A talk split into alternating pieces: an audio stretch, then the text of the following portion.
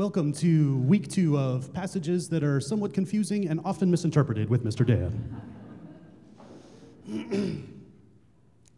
so, as you may recall, last week, Jesus was talking to the disciples and he was trying to communicate to them about who he was and what he was doing and about the mission.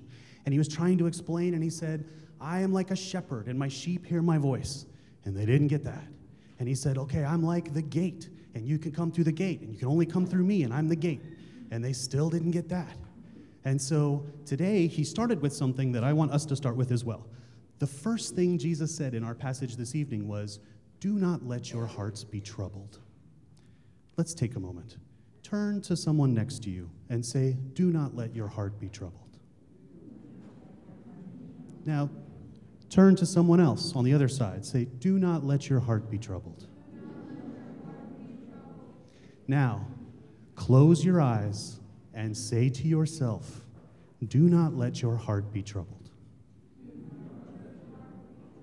Because Jesus said so. Right? Kind of need that right now. Do not let your heart be troubled. So, even though they were having a hard time understanding what he was saying, he was like, It's going to be okay, guys. And then he hits them with this one My father has a house. In my father's house, there are many dwellings. And they're like, House? I know what that is. Dwelling, I know what that is. Great. So I get a house inside your dad's house. That's awesome. I would like a brick place with some double hung windows and it'd be really great to have marble countertops and but what we learned last week was he's not talking literally, right? I feel so sorry for our brothers and sisters who are literalists because it's got to be so tough to try to reconcile so then the question is, what was he talking about when he says, In my house there are many dwellings? When we read that passage literally, the first thing we think is, Well, someday I will get a place to live that's going to be awesome. And that's something that I can understand. But what we can embrace is that we, God has a dwelling prepared for us right now. You don't have to wait till later. The question is, where are you dwelling right now? You can dwell in a place of peace. You can dwell in a place of happiness and forgiveness and fulfillment. That is the place that God is preparing for you now. That is a place that you can live now. But the only way to get to that place is through Jesus. And last week, we discussed the fact that when Jesus was talking about that, he could we can easily interpret it that he was not talking about religion, he was talking about what he was doing. And he says that in the second half of our passage. He says, Look at what's happening. Look at what I'm doing. This is happening right now. It's not about later, it's about now. Where are you dwelling right now?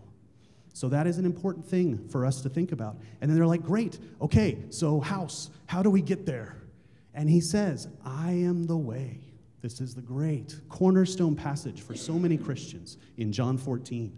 I am the way, the truth, and the life. No one comes to the Father except through me. Right? It's exciting. But it sounds a little exclusive, right?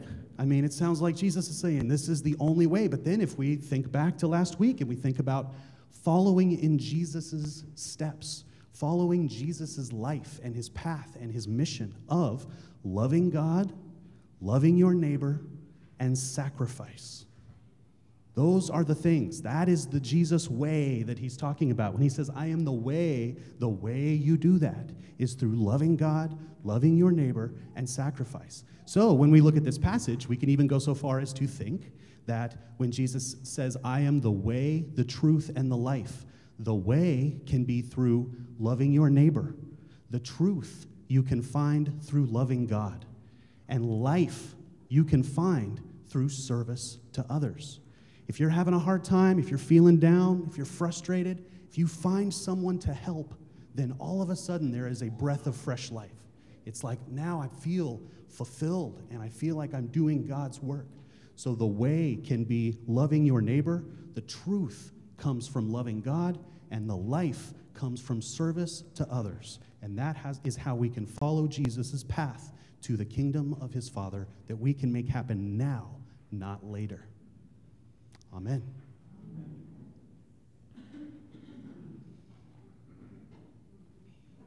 Do we have helpers for the prayers of the people?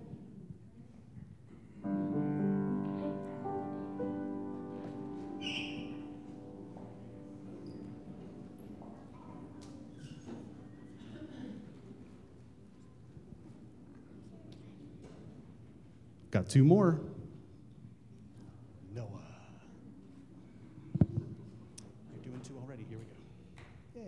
Thanks for joining us. Okay, we'll kick it off.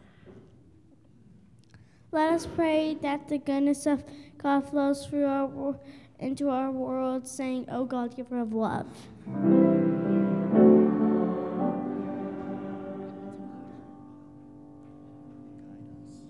Who guide us in all nations in our nations in the way of justice in the in the way of justice and peace, and peace, we may may respect respect one another one another and share your hope and share your hope for all people. for all people. I'm the God, giver of love.